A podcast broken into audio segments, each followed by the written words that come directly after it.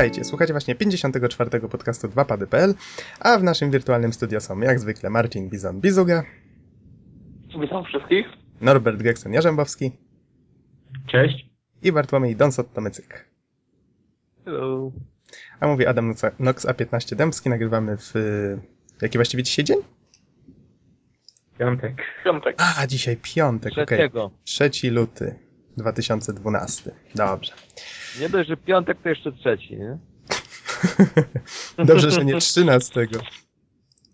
To sobie od razu zapiszę. O, właśnie. Starym kronikarskim zwyczajem. I zaczynamy w takim razie. Może od jakichś skromnych newsów, chociaż dzisiaj ich malutko się zebrało. Jakoś tak nic się nie dzieje, wszystkich wymroziło. Powiedzcie, jak tym, jakie, z mrozami jakaś ciekawa historia? Nie wiem, przydarzyło... No mi się na przykład nic nie przytrafiło, nie? Nie, nie. Na całe szczęście nie, no bo raczej mało ciekawe historie mogą być. No ja już troszeczkę, No, wiecie, przy, ko- zdrowi cały czas. przy koksowniku to można wielu ciekawych ludzi poznać. Jeden pan przekonywał, jaka to ten, jaka to koksownik, jaki to jest dobry wynalazek i że wynaleziono go za komuny i że wtedy było lepiej i w ogóle fajne historie opowiadał. Tak, tak. O, uwie, uwielbiam takich ludzi, którzy zaczynają nawijać. No takie pytanko, co ty robisz w koksowniku? Pieprzał koks. No, no jak to co? Poznawałem wielu ciekawych ludzi. Teraz Przyznaj porozstawiali... się, że, że pakowałeś, no. A, no jak, pewnie. Wielu ciekawych ludzi można poznać, a tak to z tego co widziałem, to w, w ten, w Łodzi porozstawiali te koksowniki na przystankach. No w Warszawie W też. Warszawie pewnie też, no. Chodź. Bardzo przydatna rzecz. Czekałem chyba, nie wiem, z 40 minut na mój transport i po prostu, gdyby nie to, to chyba bym tam, no, nie byłoby przyjemnie, niemniej. Mhm. Dobra, przejdźmy w takim razie do rzeczy. Co ja tu mam? Humble Indie Bundle. A nie, nie Indie, przepraszam, tym razem samo Humble Bundle for Android. Co może... Mhm. Czy generalnie kolejny sposób na zarobienie kasy. No właśnie, Dobrze, powiedzcie mi, co, co tych bundlów się ostatnio tak namnożyło? Strasznie dużo, nie? Aż, aż tracą swoją wiarygodność.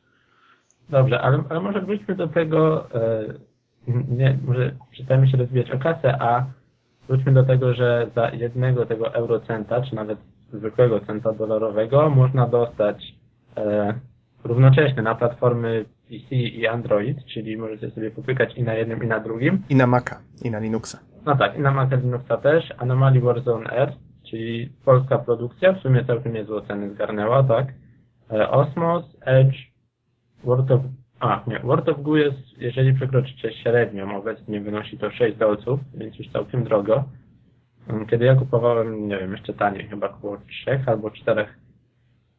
Mm, Mhm. no, więc trzy gierki za powiedzmy jednego dolarocenta czy eurocenta, nie wiem jak to tam działa, no to nie ukrywajmy śmieszna kasa. I już w tej chwili, z tego co widzę, 106 103 sztuki zostały sprzedane tego bundla i jeszcze 11 dni Mhm. zostało do końca. No ale nawet samo Anomaly Warzone R. Nie wiem czy się orientujecie, ale to na Steamie kosztuje około 10 euro, coś koło tego. No ja kupowałem kiedyś. No. Z tego No. co słyszałem, to To jest taki, ciekawa gra. taki Tower Defense, tak? Nie, właśnie Counter Tower Defense. Counter Tower Defense? Puszczasz jednostki i masz wieżyczki rozstawione na trasie. Tak, musisz, musisz przejść trasę tak, żeby Mhm. nie zniszczyło twoich jednostek, czyli jest to trochę inaczej.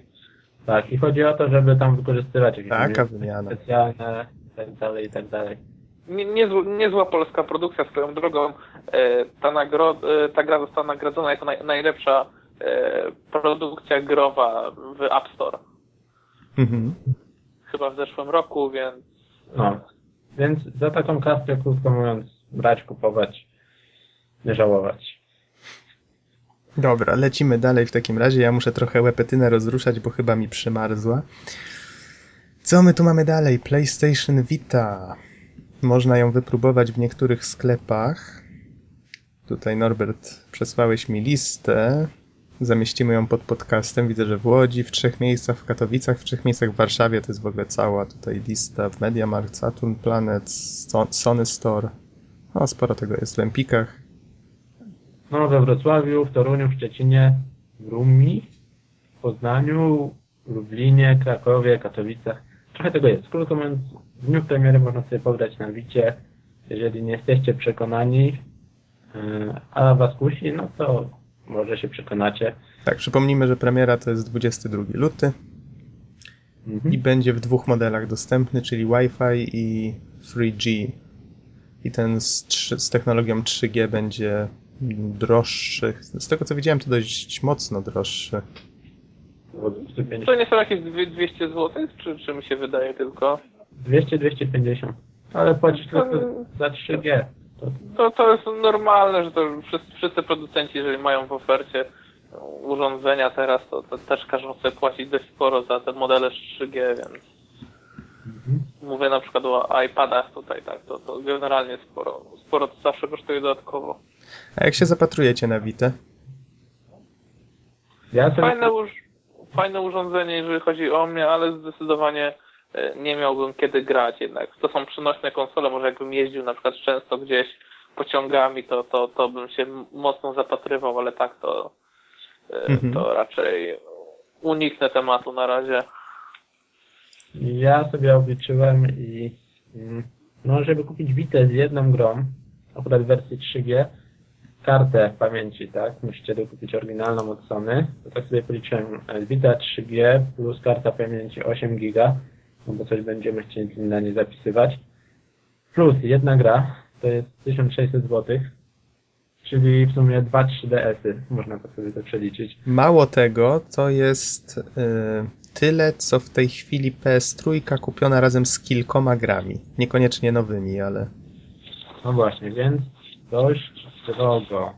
tak, bardzo drogo. Lub, y, tak jeszcze porównując, jak jeżeli ktoś chciał coś przenośnego, to można spokojnie kupić iPada w najtańszej wersji. Albo 3DS-a. O, żeście mi przypomnieli, że ja mam możliwość zagrać w tego Diziego, który wyszedł niedawno na App Store. Hmm. Chyba już wiem, w co sobie będę grał w ten weekend. No. No Właśnie, no, który mi właśnie przypomniałeś, że ja kupiłem tego Diziego i go, i go na, nie ściągnąłem nawet.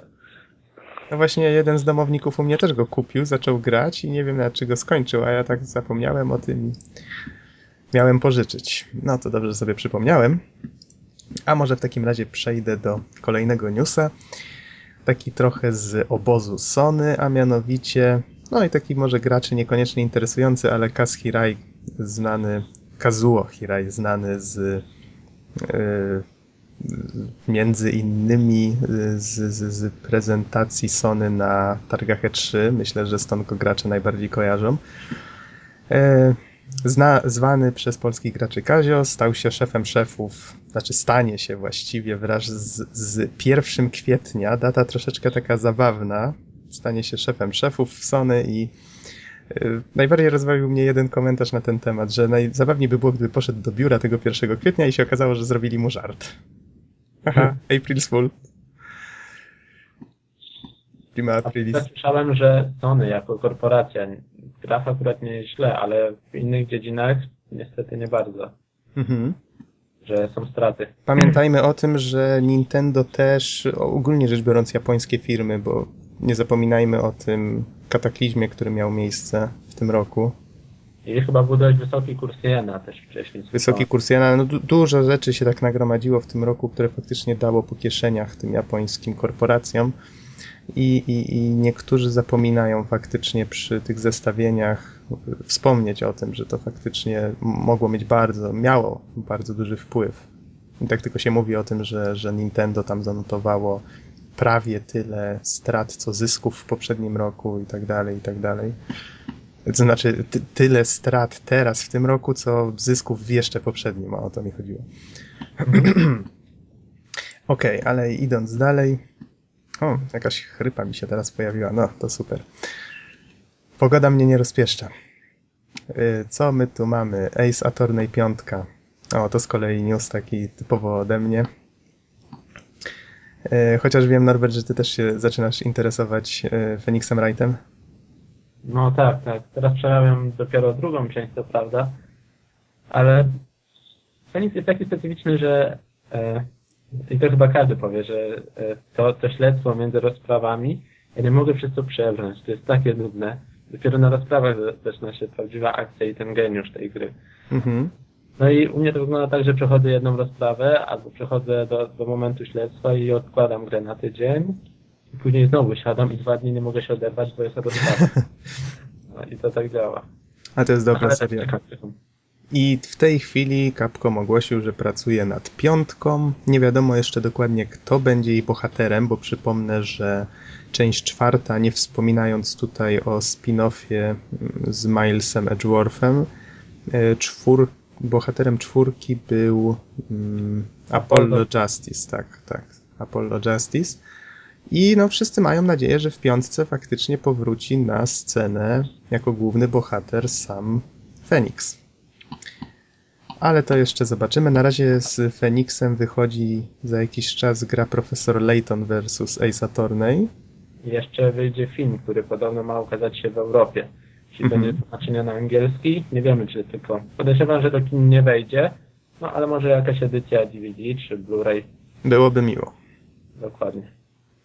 Byłoby miło, chociaż e, jak to stwierdziła moja znajoma, to będzie film zawierający taką niestrawną dla Europejczyka dawkę japońszczyzny. Co, coś w tym rodzaju w każdym razie, ale sens rozumiecie. Mhm. specyfiki takiej japońskiej humoru i, i sa, samego tego e, estetyki, samej estetyki. Myślę, że jakoś się przeżyje. A, myślę, że tak. To może jest specyficzne, ale myślę, że fani, fani serii z chęcią rzucą okiem. Dobrze, no i macie jeszcze jakieś newsy ciekawe? Nie, niestety Nintendo w tym tygodniu nie ma, bo nic na tyle ciekawego się nie stało. Jakieś nowe trailery, nowe jakieś takie malutkie newsy, że a to coś weszło na eShopa, a to coś, ale tak naprawdę nic istotnego. Mhm.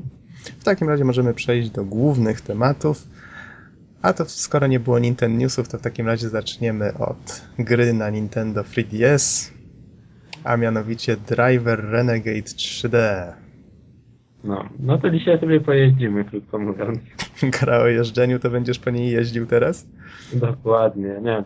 Powiem, może zaczniemy od tego, bo to jest w sumie ważne, że wersja na 3DS-a, nie wiem jak na Wii, e, to nie jest ta sama wersja, która ukazała się na inne konsole e, i na PC-ta. Tak? Nie, wiem, na PC też się ukazało w pełnej wersji? A zaraz sprawdzę. E, nie ma tutaj zmiany pojazdów, z której znany jest ten tytuł na innych konsolach.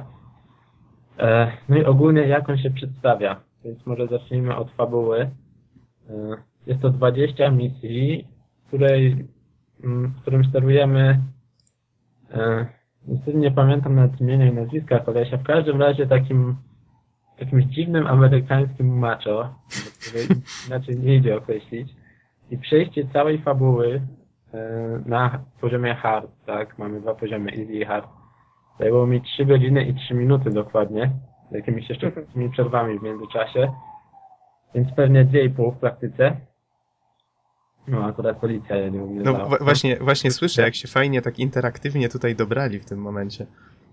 No, Ale więc, nie, nie, nie, cicho, cicho, to, to my żeśmy tak specjalnie zainscenizowali, oczywiście. no więc fabularnie w tym momencie jest bieda, niestety.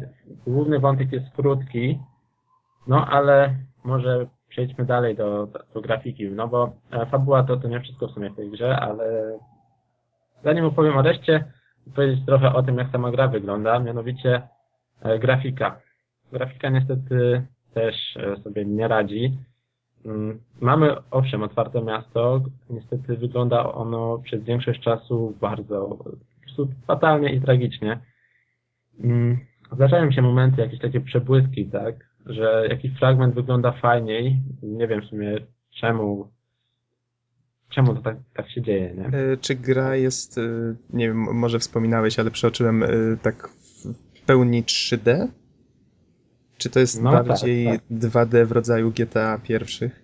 Nie, nie, 3D, widok od tyłu normalny, Mhm. otwarte miasto, tak, no ale niestety grafika jest strasznie biedna w tym. Modele samochodów wyglądają tragicznie i zupełnie, wiecie, mm, nie ma tego, nie ma tego feelingu, tak, że czasem jak się patrzy na samochód jakiś, nawet w grze, no to widać, że to jest wow, fajna fura, tak. Tutaj niestety chęciaste bryły po prostu, inaczej tego się nie da określić. Muzyka, no też niestety sobie nie radzi. Mm, Chyba pierwsza gra, przy której aż ciszałem muzyczkę w 3DS-ie, no bo nie dało się tego znieść. E, mówiąc, jest źle. No i sam też model jazdy, mianowicie mm, mamy tutaj wyścigi albo jakieś pościgi za kimś.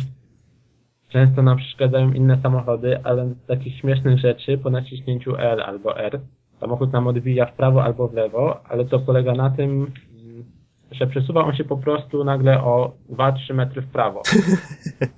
Tak, tak w linii równoległej po prostu wykonuje przesunięcie. No, Aha. coś dziwnego, wygląda to strasznie. Znaczy, wiesz co, podobny zabieg był w Willmanie, znaczy nie wiem, czy, bo w Willmanie to było fajnie zrobione. Że można było jakby daszować autem na prawo i lewo, żeby uderzać inne samochody. No To tutaj też, ale sam wygląd, jak to wygląda, to, to niestety nie wygląda. Tam to było fajnie zrobione. E, Jest też turbo, które zdobywamy za niszczenie obiektów, innych samochodów. E, No tylko to turbo niestety nas w sumie niewiele przyspiesza. Ogólnie nie czuć tego. Mhm. E, Sam model jazdy też, też jest tragiczny niestety. Po prostu czasem, nie wiem, w wyniku jakiegoś drobnego zderzenia samochód wylatuje w powietrze.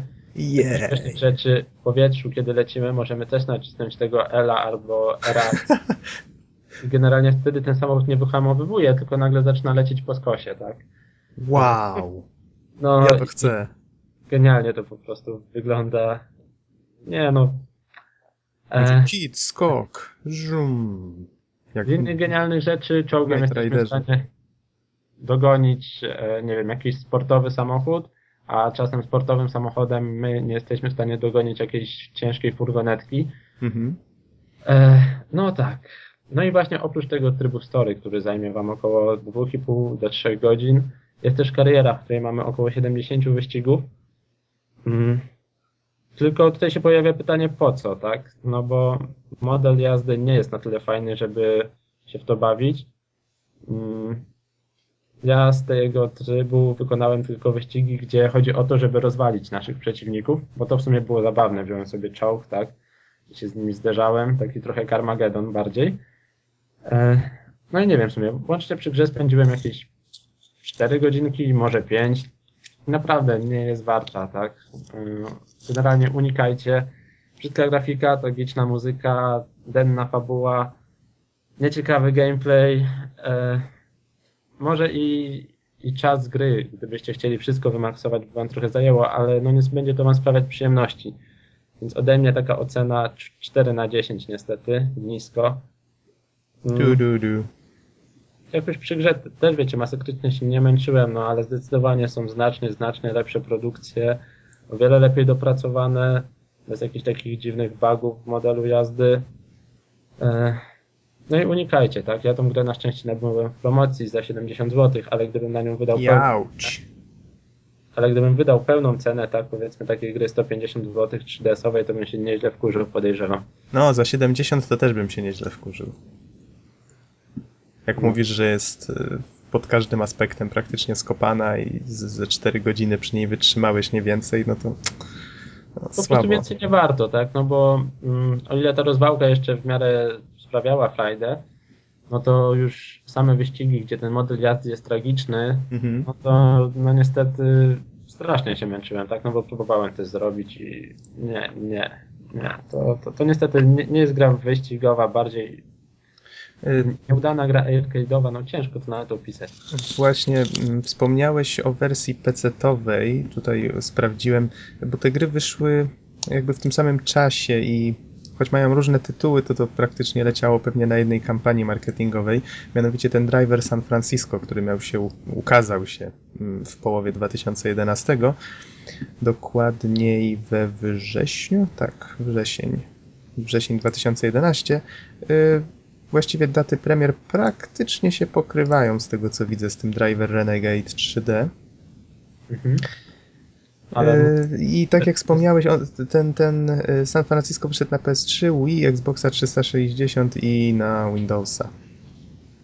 Czyli faktycznie był dostępny na wszystkie platformy i pewnie ten Renegade miał nadrobić tą lukę w, w 3DS-ie. A powiedz jeszcze, jak z tym efektem 3D, tym takim przestrzennym? Nie najgorzej. W sensie oczu, oczy nie bolą, tak? Jest generalnie w porządku. Mhm. Jedziesz samochodem, więc e, generalnie efekt 3D może sprawiać problemy, kiedy jakiś obiekt próbuje wejść w ekran. Wtedy to często się staje nieprzyjemne. Przy wyprzedzaniu na przykład. No nie, tutaj się to nie zdarza generalnie. To, to gdyby było na środku, gdzieś tam z boku jest ok.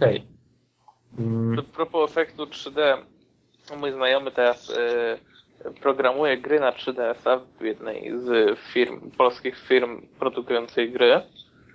mm, I jest generalnie taka bania z 3DS-em, że jesteś w stanie ustalić obiekt, który teoretycznie jest z tyłu. Ty wiesz, że on jest z tyłu, ale jesteś w stanie mu ustawić e, bufor głębokości tak, że wydaje ci się, że jest z przodu. I podobno ludzkie oczy generalnie nie są w stanie tego ogarnąć w tym momencie. Że, że jest ostra bania, bo ekranik e, sprawia tak, że to, co jest z tyłu, ci się wydaje, że jest bardziej z przodu, nie? no. I jest ostra schiza. To, to może być właśnie, to może powodować nieprzyjemności. E, tak sobie zajrzałem jeszcze na Metacritica, tak? Tutaj 48 średnia ocen, zdecydowanie niżej. Ja się zastanawiałem, czy tej grze trójnie wystawić na 10, tak? Nie, nie. Jest kiepsko. Jest kiepsko. Czyli rozumiem, możemy już odłożyć ją na śmietnik historii, dać sobie z nią spokój i przejść dalej, tak? Tak, zdecydowanie tak. Okej, w takim razie Deus Ex Human Revolution, czas najwyższy podsumować tą, tą trylogię podcastów o trylogii Deus Ex. O. Technologia podcastu. No. Kurczę, dobrze, to od czego by tu zacząć? Wiecie, może zacznę od tego, że wyjmę swoje magiczne notatki. Bo ja dzisiaj jestem taki... Magiczne notatki Noxa. Tak, bo ja jestem troszeczkę dzisiaj, mówię, słychać pewnie po mnie. Przygotowany. Znaczy, jestem i przygotowany, i troszeczkę przymulony. Nie wiem, ta pogoda chyba tak na mnie działa. Jak słychać. Co ty, Nox? Dzisiaj tylko minus 26 ma być w nocy. Oj tam, oj tam. Pogoda jest po prostu śliczna. Człowiek nie wie, którym otworem oddychać, żeby się nie zabić zimnym powietrzem. Nie tamtym, no. Okej, przede wszystkim wiecie co? Em, dopowiem troszeczkę do tego, co mówiłem wcześniej. Y, A propos Deus Ex y, Invisible War. Nie wspomniałem o dwóch małych rzeczach, choć myślę, że warto o nich wspomnieć. Y, Przypomnę, że miałem swoją, s- wszystkie te Deus Ex, o których mówiłem z CD Action. Tam pierwszy to bodajże był na setny numer, a teraz taka ciekawostka, w tym miesiącu, czy w poprzednim, w tym miesiącu wyszedł dwusetny numer, więc to było dosłownie 100 miesięcy temu. Wow. Trochę ten czas leci jednak. E, W każdym razie, do czego zmierzam? E, Invisible War był tłumaczony, jeżeli się nie mylę, był wydany chyba przez Senegę. I e, co w tym tłumaczeniu było takiego ciekawego? No gra była słaba, jak już mówiłem tydzień temu, e, ale miała przetłumaczoną grafikę na teksturach, czyli napisy i wszystkie inne tego typu rzeczy. No, dla mnie to było całkiem miłe zaskoczenie, bo muszę przyznać, w dzisiejszych czasach się w sumie nie widuje już takich spolszczeń, prawda? Macie może jakiś przykład? Że, że grafiki na różnych tych przetłumaczone? Tak. E, W, w Skyrimie teraz chyba obecnie są przetłumaczone. Tak. Znaczy, jak wyszedł, to podobno był jakiś problem z tym, ale później doda, dodali e, paczyk i, i jest generalnie podobno przetłumaczone wszystko, łącznie z nazwami karczm i tak, Tak. dalej. Jest No, no proszę.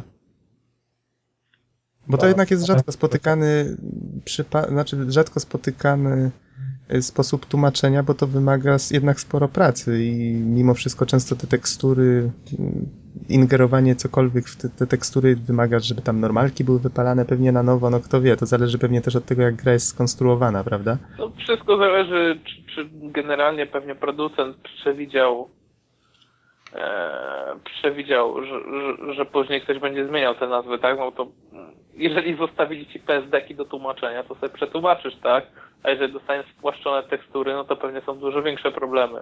No właśnie, właśnie, to, to myślę jest tutaj kluczowe. Jeżeli faktycznie twórcy... To jest chyba o, o tak. podejście też pewne producenta gry jest tutaj bardzo znaczące. Mhm. I jeszcze jedna taka rzecz, y, właśnie a propos tego Invisible War, o której nie wspomniałem, a która może się niektórym przydać.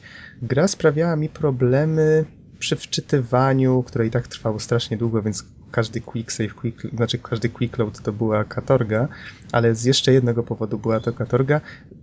Zawsze jak się grę wczytywało albo przechodziło z menu do gry, zawsze gra na moment wracała do pulpitu. Było to po prostu wpieniające. Mhm.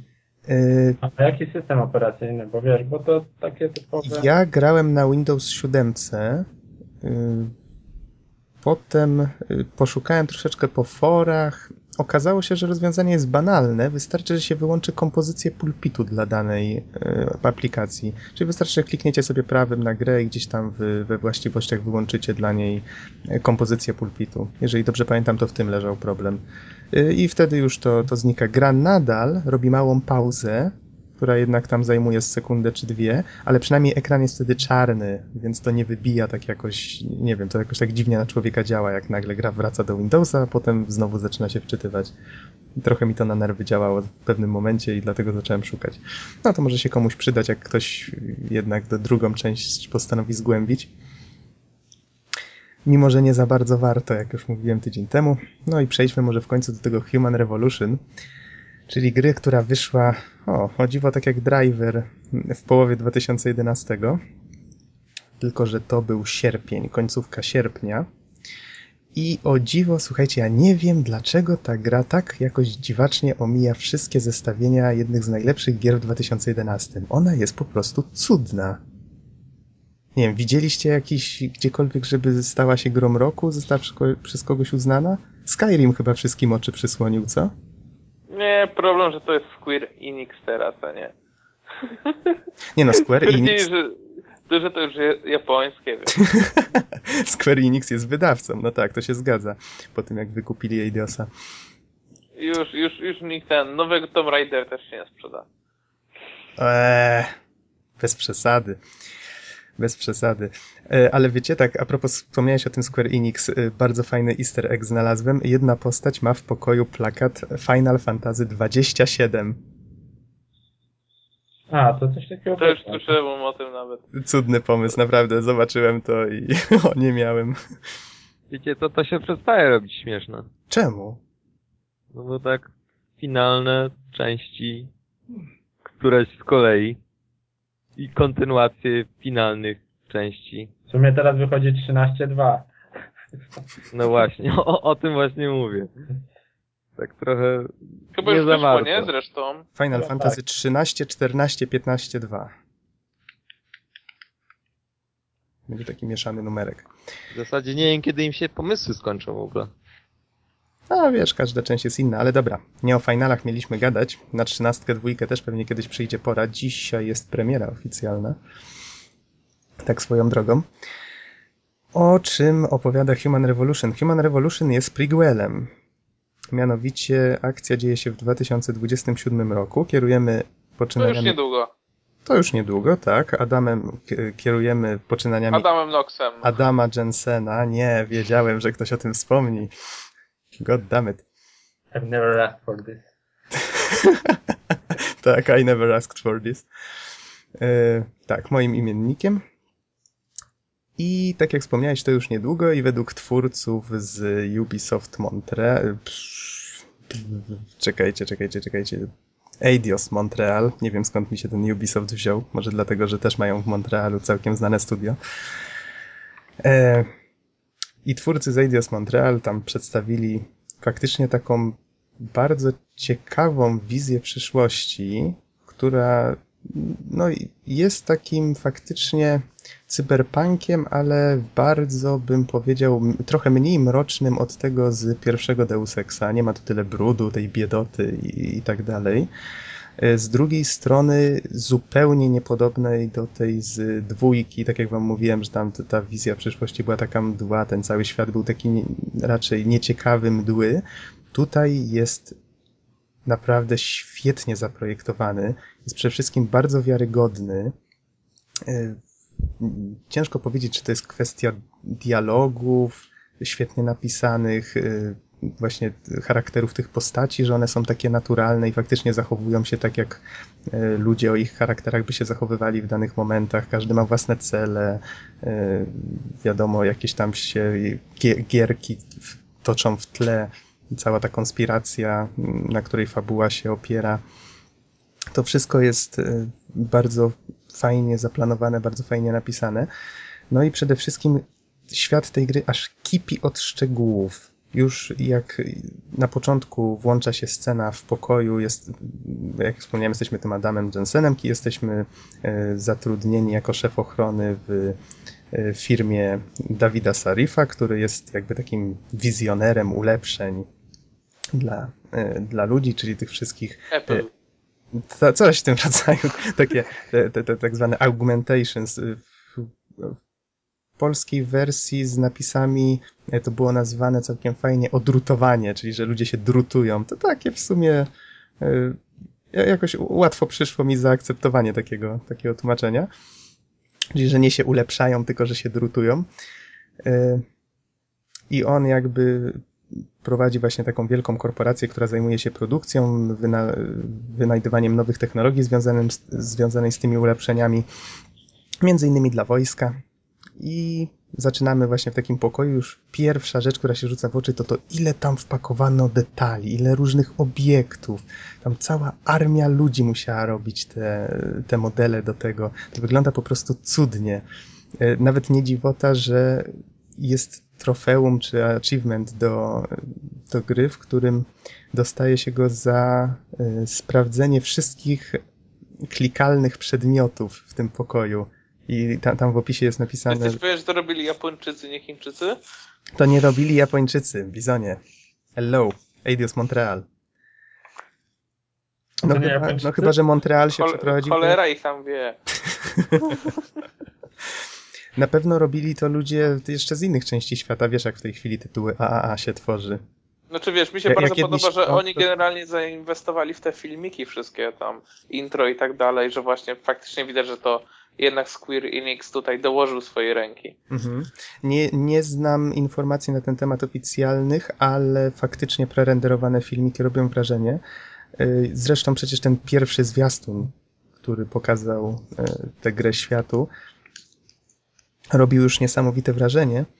Y, Zresztą on spowodował taką, jak, jak już się pokazał pierwszy gameplay, to już spowodował, spowodował takie lekkie, aj, jednak grafika na prerenderze była lepsza. Pamiętam, że, że ludzie, ludzie tak zareagowali troszeczkę. Grafika w grze jest ładna, nawet bardzo ładna. Spoko, niedługo nowe konsole. Spotykałem, się. spotykałem się z opiniami, że postacie, twarze i tak dalej mogłyby być lepsze. No być może by mogły, ale i tak według mnie wszystko świetnie w tej grze współgra. Ta grafika, ten styl. Styl to jest tutaj słowo klucz, bo faktycznie design wszystkiego, od przedmiotów użytkowych po budynki, stroje, y, postacie, wszystko, dosłownie wszystko. Ja nie wiem, ile ludzi dokładnie nad tym pracowało, ale to faktycznie y, spora część z nich to musiały być osoby o strasznie dużym wyczuciu artystycznym, artyści, naprawdę, bo to czuć po prostu po tej grze. Gdzie nie spojrzysz, nawet, na przedmioty, które tam są, czy wystrój wnętrz. Po prostu wszystko byłoby w stanie, byłbyś w stanie to sobie wyobrazić, że takie miejsce mogłoby powstać i przede wszystkim dobrze byś się w nim czuł. Naprawdę świetna robota. To, to jest akurat tutaj na olbrzymi plus. Yy, No i tak jak wspomniałem, świetnie pasuje to razem z tą wiarygodnością, czyli że faktycznie cała ta historia sprawia wrażenie, jakby mogła, mogła mieć miejsce i te, te wszystkie ulepszenia, yy, jak ludzie, jak opinia publiczna w świecie gry to traktuje, yy, bo mamy tam na przykład grupę mm, ekstremistów, którzy w ogóle są przeciwni ulepszeniom, robią różne ataki na, na, na zakłady Sarifa. Y, Mamy tam na przykład takiego polityka, który się wypowiada, że to jest niebezpieczne, że trzeba jakieś, wiecie, ograniczenia na to nakładać, jakąś aktę trzeba podpisać, co nie, coś w tym rodzaju. No i mamy właśnie takiego Sarifa właśnie, który walczy o to, żeby można było swobodnie pracować nad ulepszeniami, rozwijać, e, żeby człowiek mógł dalej e, sam się ulepszać, kierować swoją ewolucją w kierunku ulepszeń. I faktycznie ten świat y, jest wiarygodny, kręci się i wskakuje się do niego faktycznie od razu. Właściwie Ja mam takie pytanie, bo Tak? e, były takie fajne filmiki, w sumie się ich trochę naoglądałem, bo mi się już bardzo, bardzo podobały. mhm, No właśnie odnośnie tych protestów, tak? Że, że tam ludzie się uzależniają od tego, trzeba jakiś narkotyk przyjmować, żeby nie odrzuciło ciało tego odrutowania. E, no i, i mówisz, że ta walka też tam jest pokazana politycznie i czy można jakieś wybory w związku z tym podejmować? Coś Mhm. To może mm, zacznę Może od, postawić na przykład za albo przeciw ulepszeniom w jakimś tym. Mhm. to może zacznę od tego, że no, od odpowiedzi na to pytanie już kontynuując jak się toczy ta historia tego Jensena na samym początku. W ogóle sam początek gry jest zaplanowany perfekcyjnie tak wręcz książkowo bym powiedział, czyli te pierwsze kilka minut gry, które mają gracza zainteresować, żebyś zaczął y, grać dalej. Kontynuował grę.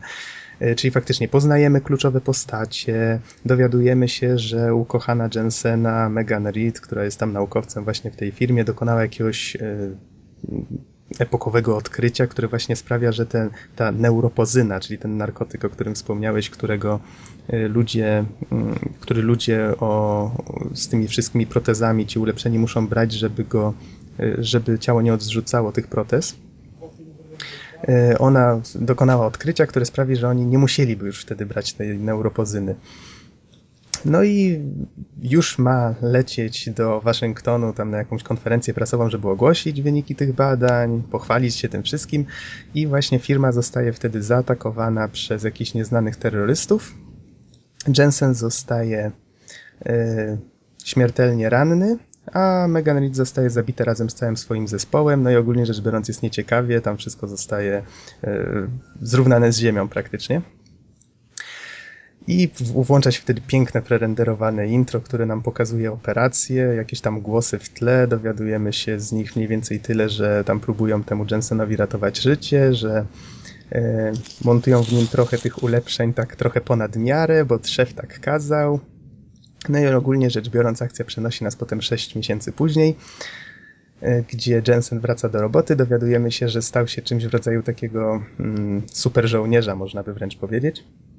No ale, w, no ale w końcu wiadomo, y, szef kazał, to, to wiecie, ni- nikt w końcu, wszyscy wiedzieli, że przecież nie pozwie ich do sądu, bo uratowali mu życie, nie?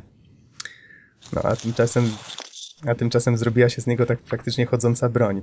Co zresztą jest w sumie takim fajnym wątkiem, bo mamy tutaj na samym początku tej gry mamy możliwość pokierowania trochę tym Jensenem najpierw jako takim zwykłym, czystym, e, to trochę dziwnie brzmi, człowiekiem, a potem faktycznie jesteśmy jakby świadkami tej jego przemiany i potem sami, y, kierując y, nim na początku, pojawia się kilka takich pytań od różnych postaci, czy na przykład, o Jensen, trochę się zmieniłeś tam, wiesz, jak, jak się czujesz, czy co sądzisz o, o tym, co się stało, nie, o tych ulepszeniach, więc jakby gra przez cały czas stara się, żebyśmy y, sami sobie ja- jakoś tak odpowiedzieli na to, y, na, na, na właśnie, tak starali się tą postać sami ukształtować, odpowiada, odpowiadać na takie pytania za nią. Czyli w sumie to całkiem fajnie twórcom to wyszło. Ym, I wspomniałeś, y, przypomnij mi jeszcze pytanie raz o. Czy, można właśnie podejmować te decyzje, że Mhm. okej, jestem za, jestem przeciw? Y, I wchodzę do damskiej toalety. musiałeś to wypomnieć, Bizonie, musiałeś.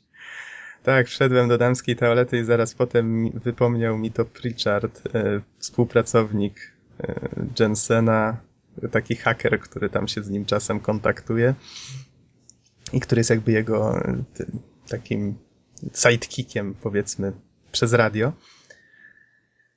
E, a te wybory, te wybory podobnie rozwiązano jak. Zresztą gra ma strasznie dużo wspólnego z jedynką. Zapomnijmy o tym w ogóle, że dwójka istniała. Wyrzućmy Invisible War z pamięci. Najlepiej. Twórcy wzięli jedynkę, czyli to, co fanom najbardziej się podobało, co pokochali, i starali się to ulepszyć. I właściwie większość rzeczy w tej grze jest. Yy...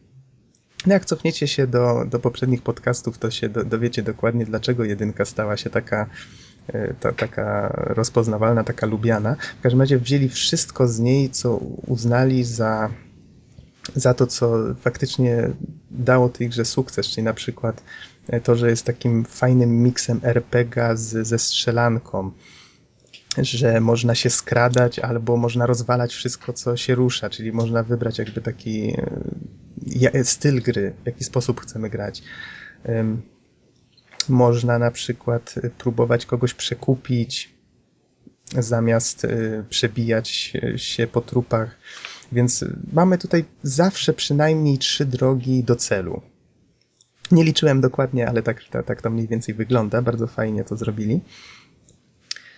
Y, Co jeszcze? Mm, Mnóstwo jest takich subtelnych bardzo nawiązań. Jeżeli ktoś przeszedł jedynkę, to faktycznie w każdym momencie będzie wyczuwał jakieś podobieństwo do, do oryginału.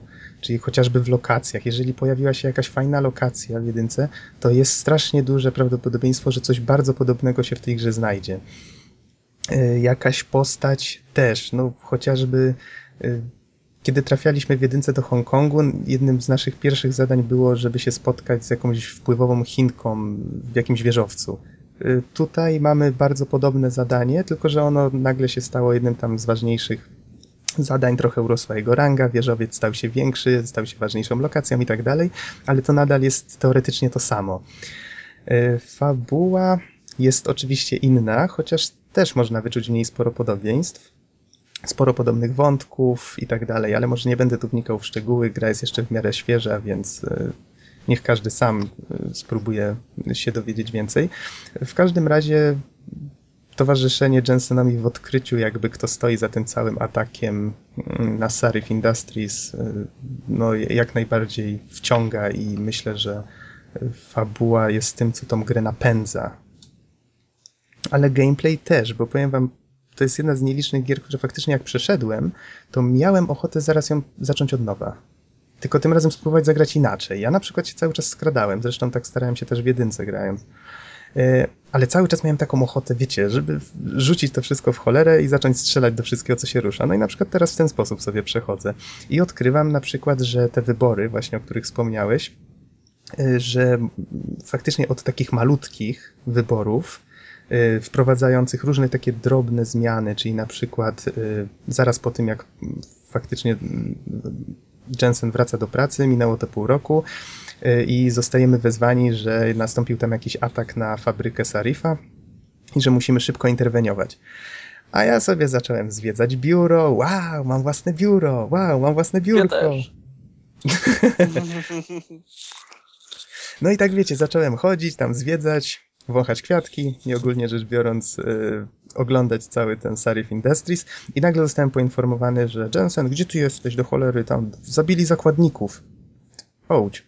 No i dalej poszedłem, o patrzcie, jakie fajne biurko, nie? Coś tam, coś tam.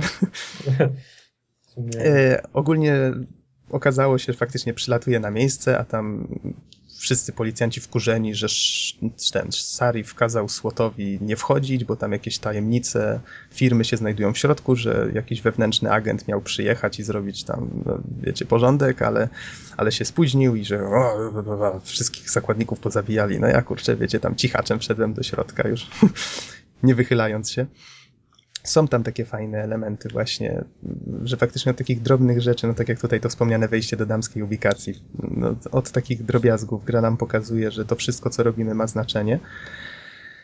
E, Aż po takie duże właśnie rzeczy, m, po samo zakończenie właściwie, które no tutaj nie zdradzając zbyt wiele, e, pozwala nam e, określić się, czy faktycznie jesteśmy za tymi ulepszeniami, czy nie i, i faktycznie jakby jest to takie podsumowanie wszystkiego, co żeśmy się w trakcie gry e, dowiedzieli, co sami żeśmy sobie, y, do jakich wniosków my sami żeśmy doszli tak naprawdę widząc ten cały konflikt, te wszystkie postacie, które brały w nim udział i wysłuchując racji jakby każdej ze stron.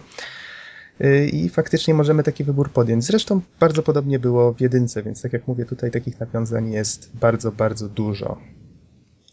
I może przejdę już tak powoli kończąc do takich spraw bardziej gameplayowych. Mianowicie ekwipunek wrócił do starego, dobrego, no diablowskiego, jak to już poprzednio ująłem. Czyli, że mamy pola i faktycznie każdy przedmiot zajmuje tam jakąś konkretną ilość pól, możemy je tam sobie rozstawiać. Czyli ten, ten z dwójki, no mówiłem, wyrzućmy ją z pamięci, ten pomysł to się nie sprawdził. Jeżeli chodzi o rozwój postaci, różnica między jedynką a Human Revolution jest taka, że nie ma tym razem punktów doświadczenia, znaczy, może inaczej, są punkty doświadczenia, ale połączono je z ulepszaniem e, konkretnych wszczepów. Poprzednio to było tak, że były konkretne umiejętności, czyli na przykład strzelanie z broni krótkiej, y, albo y, na przykład y, tam zbroje i inne tego typu rzeczy, to wszystko się ulepszało punktami doświadczenia. Trzeba było mieć ich konkretną ilość, żeby sobie podwyższyć jakąś umiejętność. Z kolei wszczepy się jakby levelowało osobno, zdobywając konkretne pojemniki. Tutaj działa to w ten sposób, że e, punkty doświadczenia zdobywamy za konkretny co każdy level dostajemy tak zwany punkt praxis. Te punkty możemy też kupować, y, możemy je zdobywać i każdy taki jeden punkt pozwala nam, czasami dwa, y, pozwala nam y, ulepszyć jakiś dany wszczep. Wytłumaczyli to w ten sposób, że Jensen teoretycznie ma to już wszystko w sobie, tylko ze względu na to, że operacja odbyła się całkiem niedawno, to jakby wszystkie te wszczepy się jeszcze nie uaktywniły i on tymi punktami praxis może je y, włączać. No i co my tam mamy? Mamy, yy, mamy wszczepy do hakowania, bo hakowanie oczywiście jest tutaj. Chyba najlepszą w całej, mm, całej serii minigierkę zaprojektowano do hakowania. E, Polega na tym, że sobie tam y, przejmujemy kolejne komputerki połączone linią i jeżeli jest pewna szansa procentowa, że zostaniemy wykryci w danym momencie i wtedy na przykład linia zaczyna iść od serwera, który e, zabezpieczeń, który zaczyna tam sprawdzać całą sieć i, i tym, bar- tym więcej tej sieci sprawdzi, tym trudniej jest nam dotrzeć do serwera, który nas interesuje. No coś takiego. Taka minigierka, w sumie nie będę dokładniej tłumaczył o co w niej chodzi, ale brzmi może trochę skomplikowanie, w każdym razie bardzo szybko można się z tym zapoznać i bardzo fajna rzecz. Jeżeli ktoś faktycznie będzie uważał, że e, woli hakować na przykład niż szukać gdzieś haseł, to może sobie właśnie wykupować te, te ulepszenia do tego służące i wtedy na przykład ciężej go wykryć, albo te jego przejmowane komputery są lepiej zabezpieczane i tak dalej. E, A hasła? Bardzo fajnie pogodzono tutaj e, to, to, to rozwiązanie z jedynki, gdzie trzeba było samemu sobie skojarzyć na przykład, że to jest ten komputer, do którego znaleźliśmy hasło, powiedzmy w szufladzie u kogoś tam, u, u, Boba z marketingu z, z dwójką, gdzie to wszystko się robiło automatycznie. Tutaj jest to zrobione tak, że jeżeli znaleźliśmy do jakiegoś komputera hasło, ono jest wyświetlone na ekranie, możemy mimo to włamać się do tego komputera, jeżeli mamy taki kaprys, a jeżeli chcemy wpisać to hasło, musimy to zrobić z klawiatury, więc to jest fajne. Fajnie, że zachowali ten smaczek. Nie wiem z kolei, jak to działa na PS3. Być może tam się automatycznie wszystko, czy na Xboxie, bo gra wyszła oczywiście na, oprócz Windowsa też na PS3, Xboxa i na Macach też można sobie pograć. Nie każ- mam temperatury niedostępne.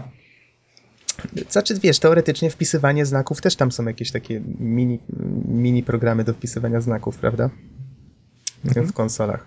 No, ale to myślę, że to by było chyba już trochę przerost formy nad treścią.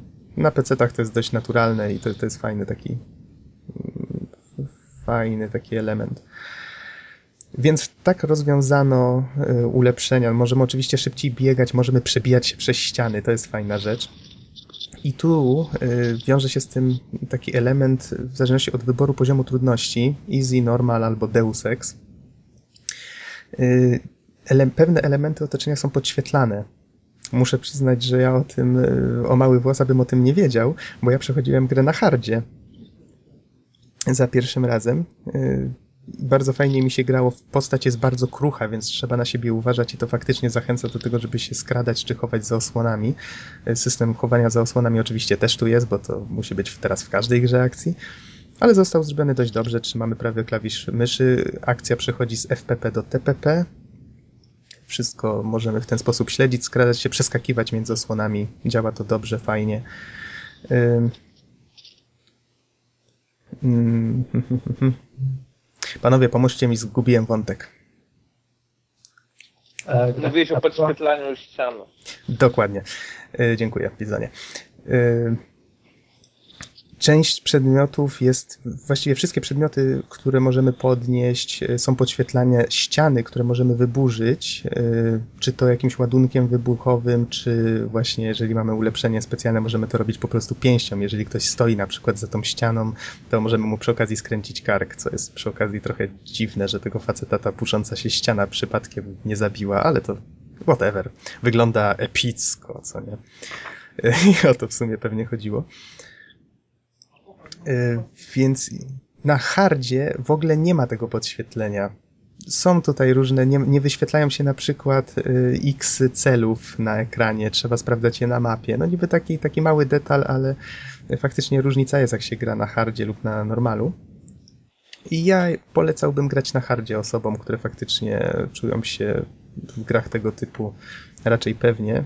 Grało mi się bardzo przyjemnie i faktycznie było to miejscami y, swojego rodzaju wyzwanie. A powiedz mi, dobór tych ulepszeń wpływa na jakoś na rozrywkę? Rozgrywkę? Tak, zdecydowanie. Mm, Nie, nie, gracz nie jest w stanie kupić wszystkich tych ulepszeń. Choćby chciał. No nie wiem, być może jak ktoś tam zbiera każdy drobniutki punkt doświadczenia, to tak, ale y, myślę, że. Ale powiedz mi, bo, bo, bo często teraz w tych nowych grach jest tak, że można w dowolnym momencie zmienić konfigurację Nie, nie, nie, nie. punktów. Tak było w dwójce. Z kolei tutaj faktycznie, jeżeli coś kupisz, to już to masz i nie możesz zrobić tak, że wyłączasz jakiś, jakiś wszczep i włączasz inny. Więc te punkty Praxis jakby wydajesz i musisz mieć e, świadomość tego, że już to robisz na stałe. E, Co jest fajne, to to, że tak na dobrą sprawę nie musisz w ogóle korzystać z tych wszczepów. Te punkty Praxis możesz sobie zbierać i w ogóle ich nie używać. I gra, myślę, nadal jest, jesteś w stanie tą grę skończyć. Te wszczepy po prostu urozmaicają tą grę, pozwalają ci korzystać z pewnych umiejętności. Tak jak wspomniałem, hakowanie. Możesz szybciej biegać, możesz wyżej skakać i na przykład coś przeskoczyć, co wcześniej byś nie mógł. Możesz przenosić ciężkie przedmioty, a bardzo często jest tak, że na przykład e, jakaś lodówka czy inna kserokopiarka zasłania wejście do wentylacji, która pozwoliłaby ci uminąć lasery i dwóch strażników. Możesz. Słyszałem, że jest jakiś fajny taki skill, że można skakać z wysokości, na przykład, że można uciec z wieżowca wyskakując po prostu przez okno. Tak, tak, ja o, bardzo szybko to wykupiłem. Y, Znaczy, może, może inaczej. Proponuję tutaj taką fajną strategię, jak ktoś byłby ciekaw. y, A propos tego, że można zbierać te punkty Praxis, warto je sobie odkładać i kupować coś dopiero jak jest potrzebne. Czyli tak jak tutaj, ja chciałem właśnie uciec y, z jakiegoś miejsca skacząc z wysokości i wtedy dopiero wykupiłem właśnie to, to ulepszenie, które spowalnia jakby lot. Bardzo fajnie to wygląda. Kamera też wtedy przechodzi w TPP. Widzimy bohatera spadającego w takiej kuli, która go spowalnia i on wtedy tak ląduje miękko na, na ziemi. Można przy okazji jeszcze, jeżeli się przytrzyma lewy klawisz myszy, to wtedy on tak spada z hukiem i ogłusza wszystkich wokół. Też fajny patent. Ale raczej nie, jeżeli się gra To z każdej wysokości może spaść? Tak, Wtedy? dosłownie z każdej. Ale wysokie są te budynki, na przykład, nie wiem, można zeskoczyć na przykład z takiej 30 pięter z wieżowca na ulicę, E, raczej bez przesady. ale tak kilka pięter na swobodnie, swobodnie tak? tak, kilka zeskoczyć. pięter spokojnie. E, Ale to jak to jest, wszystkie szyby są na przykład do, do rozwalenia wtedy, czy? No wiesz, to nie jest Skyrim, nie ma tutaj jakiegoś wielkiego otwartego świata. Tak jak w jedynce mamy tutaj mm, czasami lokacje, które, no, no takie centra miejskie, które mają tam kilka uliczek, kilka budynków, jakieś e, miejsca kluczowe, czyli na przykład jakiś bar, posterunek policji, coś w tym rodzaju. E, I my możemy się po tym wszystkim swobodnie poruszać, brać zadania. Zadań pobocznych nie jest dużo. Gra jest raczej tak obliczona, żeby y, łącznie zabrała tak około 30 godzin, co i tak jest bardzo dużą liczbą. Myślę, że można ją skończyć też dużo, dużo szybciej, oczywiście, jeżeli się nie czyta tego, co jest na komputerach, czyli wszystkich maili, jakichś tam gazet. Wszystko to jest ślicznie, fajnie stylizowane. Z tych informacji faktycznie można coś wynieść o świecie gry, o, o jakichś takich rzeczach, które się dzieją zakulisowo. Mnie to bardzo interesowało, więc jak mówię, no około 30 godzin mi to zajęło. No i faktycznie jak się poruszamy po tych, y, po tych otwartych przestrzeniach, one nie mają jakoś szczególnie wysokich elementów. Zdarzają się budynki mające kilka pięter. Faktycznie można z takich zeskoczyć, ale z żadnych wieżowców i innych tego typu rzeczy to nie, nie, nie, to raczej wykluczone. Więc to tyle a propos skakania. Oczywiście, no tak jak wspomniałem, są, jest chowanie się za osłonami, można prowadzić jakiś taki e, ogień, e, wiecie, na ślepo, ale to raczej się nie przydaje tutaj szczególnie. E, wspomniałem, że można strzelać do wszystkiego, co się rusza, ale tak jak wspomniałem, postać jest strasznie krucha, więc to nie jest tak, że można się nagle, wiecie, Tifa zacząć bawić w Sirius sama. Y, Nadal, jeżeli się wybiera ścieżkę strzelania, to y, trzeba się kryć za osłonami, trzeba raczej strzelać headshoty, bo przeciwnicy strzelają dość celnie i, y, i faktycznie wystarczą dwie, trzy kulki i, i praktycznie leżymy. Zdrowie odnawia się samo, co tutaj oczywiście zostało y, wytłumaczone tak, że mamy jakiś wszczep, który nam pomaga to zdrowie zregenerować. Mhm. Powiedz mi, rozgrywka przypomina trochę Mass Effecta, tak jak mówisz, bo tak mi się, nie wiem, jakoś kojarzy z Mass Effectem, że też tam są różne Mhm. skille, tak, i, a tak naprawdę to chodzimy i strzelamy. Wiesz, to tak samo Mówię jak... o Mass Effectie 2, tak, akurat. Mhm. To tak samo jakbyśmy powiedzieli, że Mass Effect jest podobny do Gears of War albo Uncharted, prawda? Jeżeli chodzi o element... No tak, tylko że w Gearsach, w Gearsach nie ma tych wszystkich skilli, tak, rozwijania drzewek. Hmm. Wiesz, w sumie to takie ciekawe porównanie, ale Znaczy, obie są na pewno strzelankami F albo TPP. tak, połączonymi z RPG-iem. No tak, można tak powiedzieć, ale wiesz, wydaje mi się, że tutaj mimo wszystko twórcy dając tą swobodę jednocześnie dużo bardziej zachęcają, żeby próbować się skradać. Mimo wszystko. Mhm. Bo jednak w Mass Effectie rozwalało się tony tych wrogów. Można było cupnąć gdzieś przy, przy rogu, odnowić się, tam twoi pomagierzy po, wystrzelali tam część gości, czyli faktycznie tam się walczyło z całymi armiami, jakby na to nie patrzeć. Tutaj, no raczej nie miałbyś wielkich szans. Y, Co prawda, tu, tutaj są jeszcze takie, wiesz, rzeczy jak kamery, są wieżyczki ochronne, są boty strażnicze, z, z, czasami takie gigantyczne. Czyli jest raczej bardziej złożona ta gra, tak? Tak, jest bardziej złożona. Faktycznie ona zachęca do tego, żebyś się skradał, na przykład włamywał do komputerów ochrony, które mają. Żeby kombinować, tak, generalnie. Tak, żeby, żeby kombinować. Na przykład komputer ochrony, wiesz, powiedzmy, jeżeli nie masz wykupionego hakowania, to możesz znaleźć gdzieś. e, e, Na sekundkę wam ten przerwę, znaczy na sekundkę przerwę, ktoś tam strasznie czymś e, szeleści. Okej, dziękuję. E, jeżeli na przykład ktoś nie wykupił hakowania, to może znaleźć e, gdzieś hasło do komputera ochrony. One się wyróżniają tym, że mają zielony monitor i na przykład powyłączać kamery. Jeżeli chciałby wyłączyć na przykład boty strażnicze, to już musiałby mieć ulepszenia specjalne. To z bo- które uniwersum ci się podoba bardziej, tak jakbyś miał na szybko porównać? Jest, jest fajniejsze to uniwersum z Deus Exa, czy może właśnie z Mass Effecta? Mhm. A ciekawe pytanie, ale powiem ci szczerze, że to są dwie zupełnie różne rzeczy, bo jednak Mass Effect to jest taka e, opera mydlana w kosmosie, no coś, coś w tym rodzaju z komandorem Shepardem, a tutaj mamy tutaj, wiesz, z tym najnowszym Deus Exem jest o tyle fajnie, mnie się strasznie ten Human Revolution kojarzył tak miejscami przynajmniej z Metal Gear Solid. Wiem, że zabrzmi to dziwnie, ale widać bardzo, że twórcy są wielkimi fanami tej gry. Y, No, no każda osoba, która jest fanem MGS-ów, rozpozna tutaj takie drobne, drobne kwiatki, drobne easter eggi.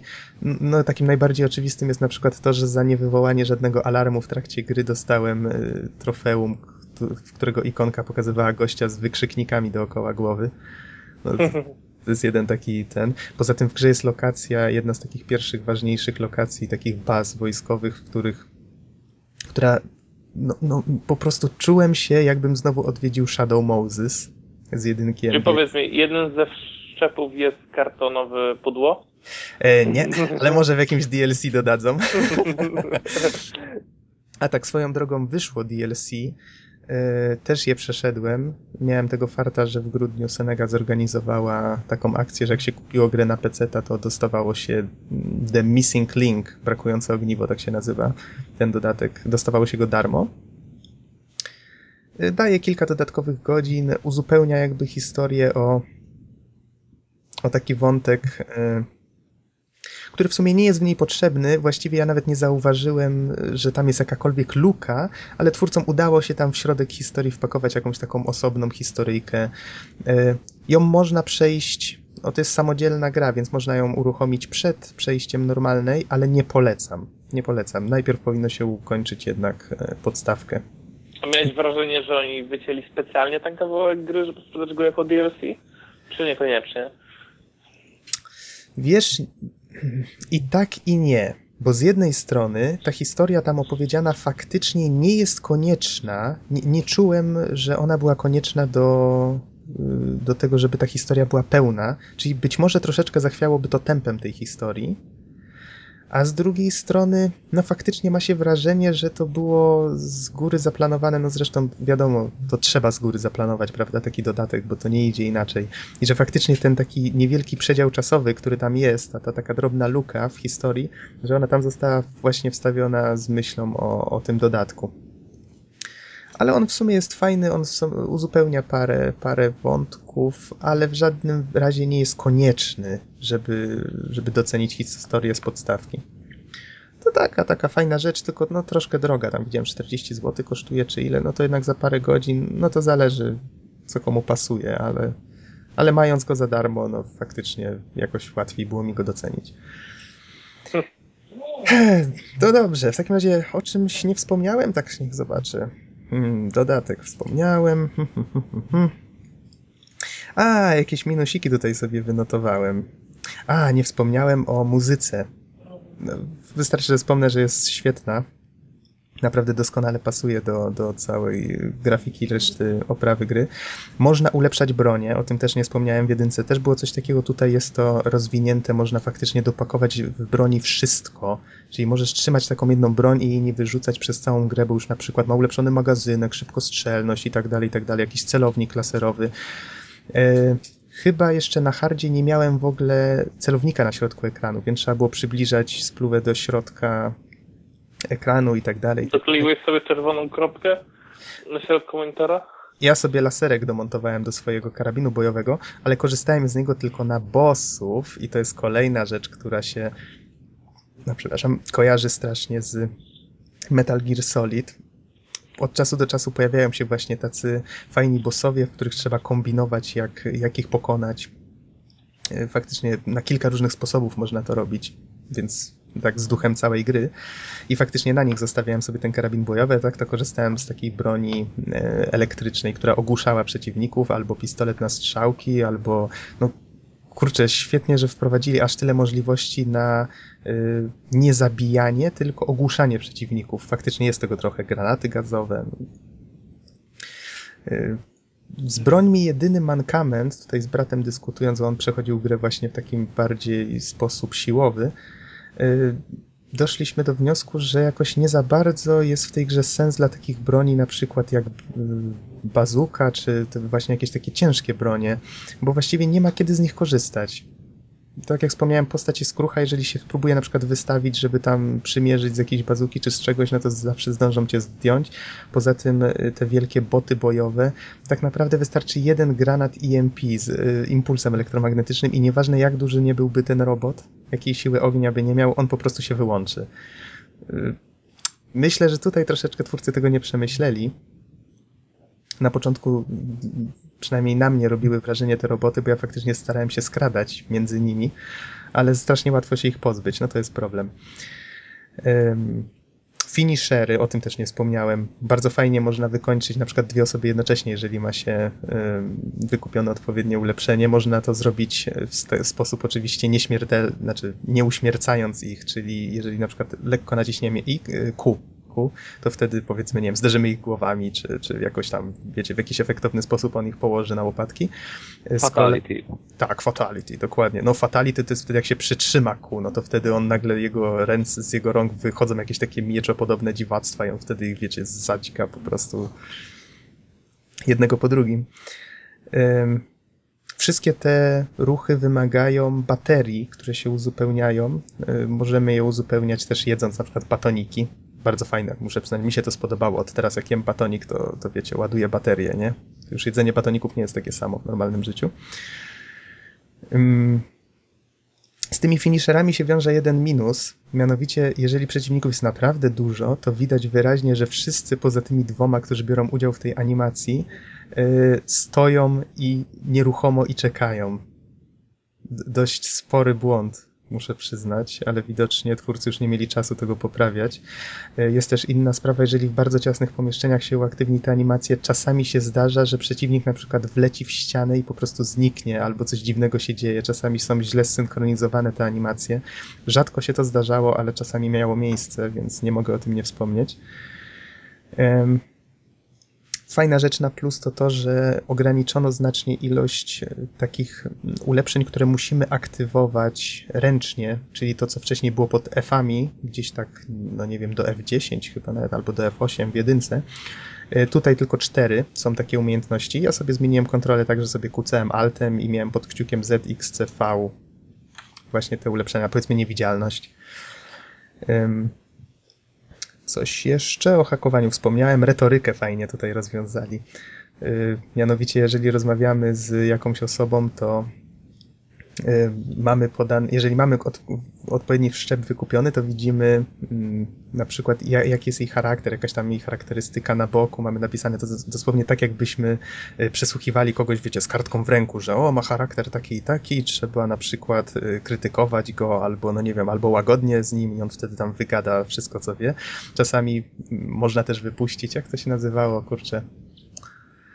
E, bohater traktował jakimiś. y, No wiecie, wypuszczał jakieś te substancje chemiczne czy coś w tym rodzaju. Romany. O, dokładnie, feromony. No, zabawnie to brzmiało, bo rozmawiam z kimś i wypuść feromony. O, no dobra, popsiukałem go czymś tam i miałem tam, wiecie, urok albo jakieś tam cztery opcje do wyboru i trzeba było wybrać odpowiednią w zależności od tego, jaki to był typ charakteru, z którym rozmawiałem.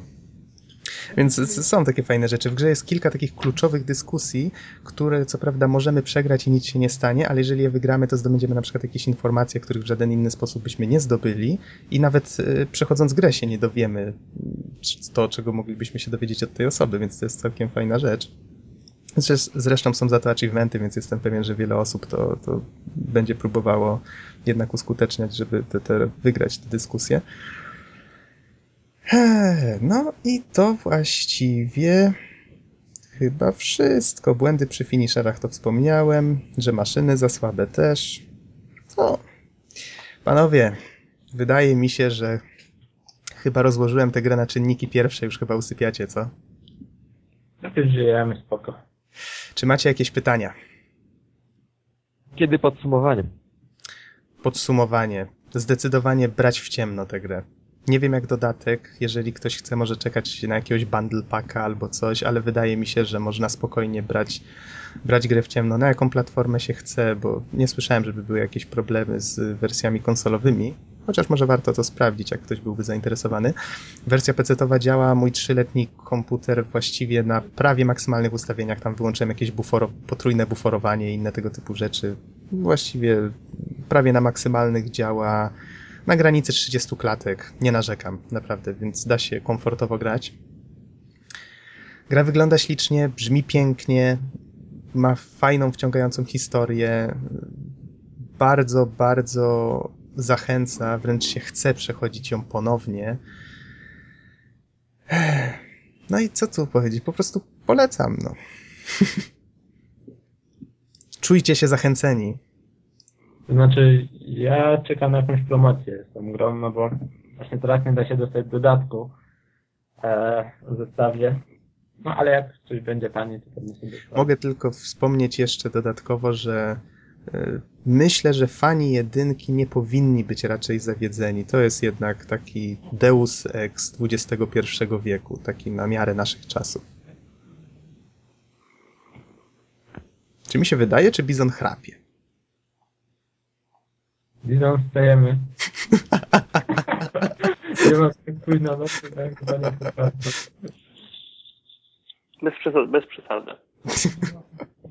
Nie No, komu jak komu, ale Noxowi nie da się odmówić umiejętności usypiania. Tak, zgadza się. Wiecie, muszę się przyzwyczaić do, do nowej pozycji do nagrywania. Jeżeli kiedyś... A, no tak. Mówisz, że z czego nagrywasz? E, Nagrywam teraz na iPadzie w, na kanapie. Kanapie, a nie w łóżku? No, ja śpię na kanapie, więc... Aha. Patrzcie, wygodnie. Za karę. No. Dobrze, panowie, nie traćmy czasu, bo została nam jeszcze jedna gra do omówienia. Don, No właśnie. twoja działka. Yy, A tą grą oczywiście jest Ghostbusters. Tylko na Ghostbusters! Da, da, da, da. Tak. I wiecie co, muszę powiedzieć, że spotkała mnie bardzo, ale to bardzo miła niespodzianka, gdyż po ujrzeniu tytułu nagle wys- wyskakują loga firm, które się tą grą zajmowały, no i oczywiście ujrzałem Terminal Reality. Naprawdę, więc jestem bardzo, A my wszyscy bardzo wiemy, że ty kochasz. Terminal Reality. Tak, kocham ich za, za Nocturna i za Blair Witch część pierwszą. Yy, Nie mylić z częścią drugą i brrr, trzecią. Także pogromcy duchów na PC, ale także na PlayStation 3 bodajże na PlayStation Portable, no, na dużo, na dużo Już, E, już platform ci mówię, o Jezu, to wyszło, to wyszło na PC, na DS-a, na PSP, na PS2, na PS3, na Wii, na Xboxa 360. Uff. 2009, Naprawdę. naprawdę, także 2009 rocznik. Tak, 2009, czyli stosunkowo niedawno. E, I co muszę powiedzieć tak zupełnie na wstępie, że na dobrą sprawę wszystkie te bajery, jakieś tam elektronika, ich sprzęt, te plecaki protonowe, to wszystko zostało wymyślone w latach 80. I na dobrą sprawę, y, jako współczesna oprawa graficzna, no oczywiście zmodyfikowana w jakości HD, no, wygląda świetnie. No po prostu tego nie trzeba modyfikować, bo to samo w sobie jest genialne. Naprawdę genialnie wygląda i myślę, że twórcy tutaj y, widać, że mm, bardzo wiernie odtworzyli to, co, to, co zobaczymy na filmach, także to jest wszystko pięknie zrobione. Tak samo efekty, te łapania duchów, też, też naprawdę świetnie to wszystko wygląda. Nie Oczywiście krzyżujcie zapomniano- promieni! Na, czym- na czym Tak. ty Don grałeś? Yy, ja na PC grałem. W PC. Ja, ja grałem kiedyś na, na PlayStation 3 i to łapanie duchów było strasznie upierdliwe, bo trzeba było machać six-axisem w prawo i w lewo, żeby utrzymać tego ducha. Po prostu masakra. Na PC tak to, to całkiem dobrze się sprawdza. I no cóż, Ecto One, czyli ta ich niezapomniana karetka, też niesamowicie wygląda, została świetnie odtworzona. Same duchy też świetnie wyglądają. Yy, Dokładnie tak samo jak na filmie. Jest zielony? Też, też jest zielony, oczywiście, odgrywa dużą rolę. A oglądaliście serię tak. kreskówek? Yy, Ja widziałem niedawno, tak z ciekawości. Mhm. I co, duchy też są takie w kreskówkach na przykład, czy, czy są pozmyślane jakieś zupełnie? Yy, To znaczy, powiem ci tak, są duchy, które bardzo, bardzo mocno nawiązują do filmów. Z tego co wiem, to na filmie był jeden duch, którego łapali w bibliotece i on pojawia się także w grze. Także odwołań do filmów jest naprawdę mnóstwo. Jest ym, piankowy marynarzyk. Jej! Nie No myśl o piankowym marynarzyku, więcej. nie myśl o piankowym marynarzyku. O, Yy, Nie mów, że używasz już statuły wolności jeszcze. Ale słuchajcie, dajcie mi powiedzieć. Y, I właśnie w momencie, kiedy się pojawia piankowy marynarzyk, to ta sama postać, ten sam pogromca duchów, który w części pierwszej wymyślił po prostu piankowego marynarzyka, i że to przez niego się pojawił, powiedział, tym razem to nie ja. Przysięgam, tym razem to nie ja. Natomiast y, bardzo, bardzo wręcz zadziwia mnie fakt, że wszystko jest wytłumaczone. Wszystko jest wytłumaczone. Na dobrą sprawę nawet y, zostało wyjaśnione, dlaczego skrzyżowanie promieni nie, nic by nie dało w tym przypadku. Że po prostu w ten sposób nie dałoby się tego piankowego marynarzyka zniszczyć. Więc naprawdę poziom odzorowania detali także graficznych jest naprawdę wysoki. To warto Y, tutaj natomiast- wspomnieć, że sami aktorzy przecież brali udział z oryginału, Tak. prawda, przy produkcji. Tam i wiele z, wielu z aktorów, którzy brali udział w filmach, także podkładali głos tutaj do gry. Także no porządnie się wzięli do tej sprawy i widać, że to wychodzi. Natomiast y, mm, muszę powiedzieć, że jeśli chodzi o grafikę, no właśnie, mam tutaj mały dylemat, dlatego że na moim komputerze, ja podawałem już kilka razy specyfikacje, y, maksymalne wymagają to trochę za dużo. I jednak mimo wszystko nie udało mi się osiągnąć wyglądu tej gry, jaką na przykład można oglądać na screenach, jakie ja widzę na necie. Także jestem troszeczkę rozdarty. W każdym razie muszę powiedzieć, że mm, wszystkie lokacje y, są generalnie takie duże. Tak jak na przykład mają pomieszczenia i te pomieszczenia także są duże. Jakby przystosowane do łapania duchów, można powiedzieć w ten sposób. Po prostu to zajmuje troszeczkę miejsca i, i te lokacje są właśnie trochę większe, pomieszczenia są duże. Mi się to niezbyt bardzo podobało, dlatego że jednak mimo wszystko yy, w hotelu brakowało pewnych detali, które by, by urealniły tą lokację. Natomiast yy, także otwarte przestrzenie, ulice, ulice miasta to też pomysł zupełnie nietrafiony, dlatego że jeśli coś jest y, trochę dalej, jakieś wieżowce, to już totalnie ich jakość jest gorsza, znacznie gorsza. Także no grafika jest stoi na bardzo ładnym poziomie, postacie wyglądają bardzo ładnie, duchy wyglądają bardzo ładnie, y, aczkolwiek no są te pewne jakby y, no, różna jakość, które po prostu się mieszają, różna jakość tekstu, która się ze sobą miesza. Y, Aczkolwiek myślę, że jak najbardziej na plus. Bardzo fajnie to wszystko wygląda. Mhm. Y, Co do samego gameplayu, jak powiedziałem, mm, lokacje są przestrzenne, jakby przystosowane do tego łapania. Y, Wielokrotnie zdarza się, że po prostu jesteśmy, no jakby tkwimy w jednym pomieszczeniu, aż nie złapiemy wszystkich duchów. To takie jakby swego rodzaju areny, ja bym to tak nazwał roboczo. Y, Ale myślę, że to się całkiem dobrze sprawdza. Natomiast y, same duchy, no właśnie. Bo one wyglądają generalnie tak jak na filmie, ale są duchy, które trzeba złapać, a są duchy, które można po prostu zabić. I, I te, które można zabić, to są na przykład jakieś y, chodzące świeczniki i tak dalej. To wszystko wszyściuteńko jest wytłumaczone na Czy, dobrą czy sprawę. zabić ducha to nie jest jakiś taki pojawie masło maślane?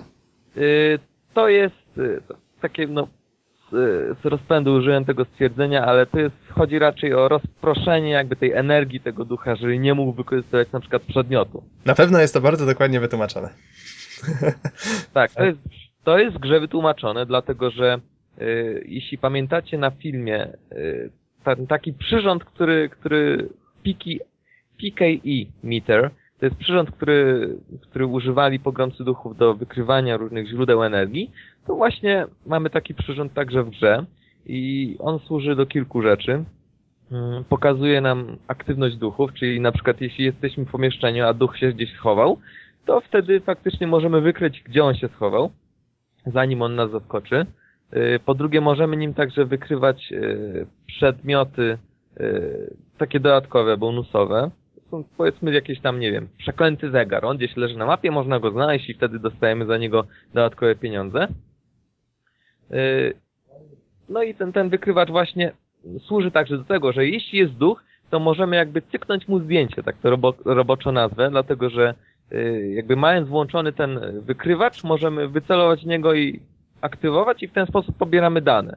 I, I właśnie w ten sposób praktycznie każdy duch ma swój, no myślę, że rozszerzony i wyczerpujący opis, dzięki któremu możemy się dowiedzieć, dlaczego to jest tak, a nie inaczej i tak dalej. Tylko właśnie teraz ja do teraz żałuję, że nie zrobiłem skanu piankowego marynarzyka.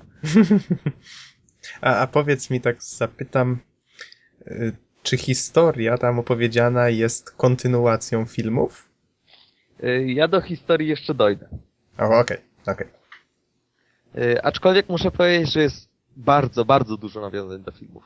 Mhm. Y, Właśnie, bo powiedziałem jeszcze o, za każdego ducha złapanego, albo jakby no, hmm, jak, jakby to ująć słowa, y, no nie wiem, zabitego, powiedzmy roboczo, czyli no, zlikwidowanego ducha, dostajemy określoną ilość pieniędzy i mamy po prostu możliwość kupna ulepszeń sprzętu.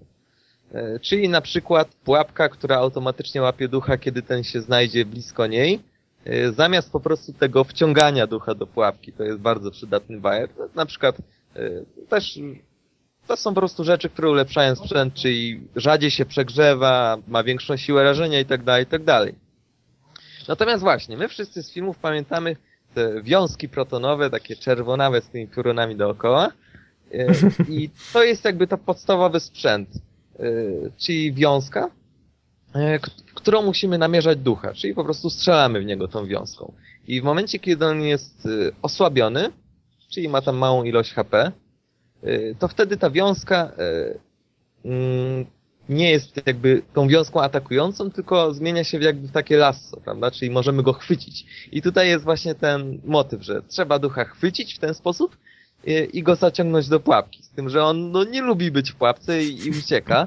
Także Powiem tak, no pierwsze złapanie ducha naprawdę to jest jednak nie jest rzecz łatwa, bo on ucieka, jednak nie chce się dać złapać. Natomiast y, faktycznie świetnie to zostało tworzone i można się poczuć jak ten prawdziwy pogromca duchów z filmu, y, który próbuje złapać ducha, także to jest świetny motyw.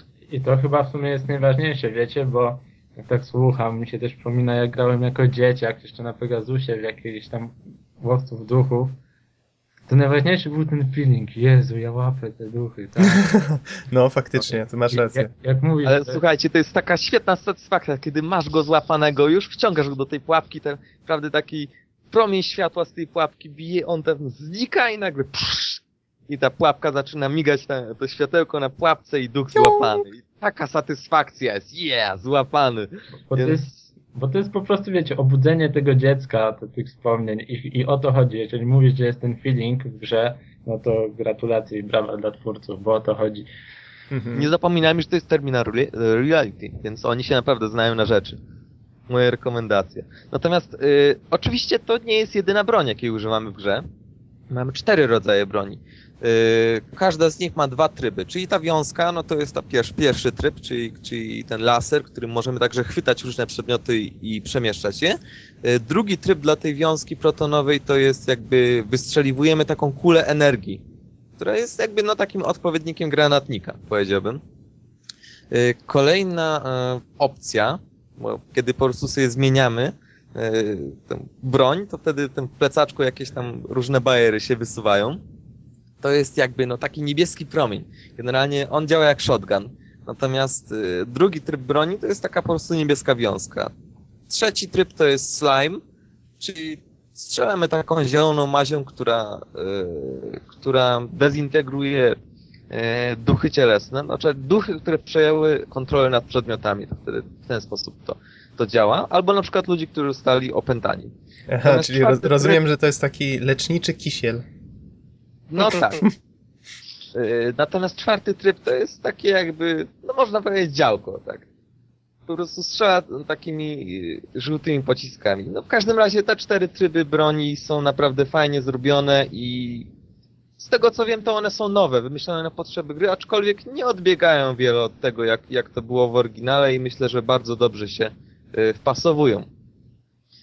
Także no niektóre duchy trzeba łapać, inne można po prostu zdezintegrować w ten sposób. Albo są też ciekawe duchy, które po prostu składają się z iluś tam przedmiotów i, i najpierw trzeba je osłabić, a kiedy one są osłabione, należy uaktywnić tą wiązkę protonową łapiącą i wtedy musimy jakby no wyrzucić, y, mm, jakby to powiedzieć, wyrzucić z tego ducha przedmiot, który jest jakby źródłem jego energii, czyli ten główny przedmiot.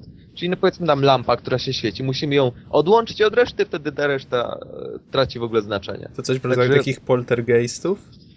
Y, tak, coś, coś w ten deseń. Natomiast bardzo Mhm. fajnie została w grze przedstawiona praca zespołowa, bo nie jesteśmy jedyny, jedyną postacią y, w grze. Pracujemy w grupie i mm, po prostu, no, jeśli dostaniesz za dużo, upadasz i wtedy który, ktoś z drużyny cię podnosi, czyli ratuje cię, to jest dosyć znany motyw. To samo się tyczy innych członków drużyny.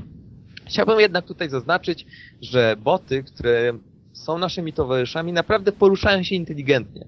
To nie wygląda to tak, że oni bezsensownie za nami chodzą, tylko po prostu y, jeden coś skanuje, drugi gdzieś tam się przechadza i naprawdę wygląda to tak, jakby oni naprawdę coś sensownego robili i, i naprawdę działali. Także mnie to bardzo przekonało, bo to wygląda tak, jakby oni się naprawdę zachowywali tak jak w filmie. Więc na przykład jeden tam skanuje jakiś tam przedmiot, y, drugi czegoś tam też szuka i tak dalej. Także naprawdę świetnie to zostało wykonane. Yy, Natomiast bardzo, ale to bardzo podoba mi się fakt, że jest naprawdę mnóstwo kwestii, które odnoszą się do tej aktualnej sytuacji, która zaistniała. I to sprawia wrażenie, że dosłownie oglądamy film.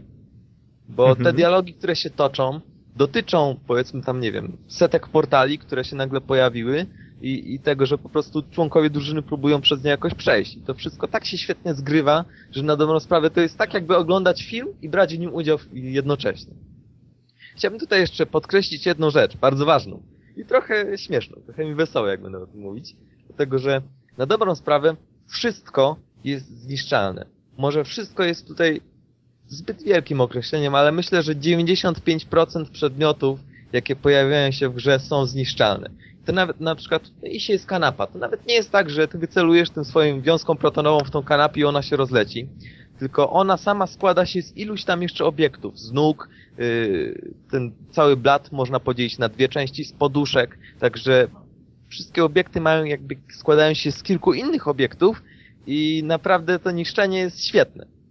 Ale dlaczego niszczenie?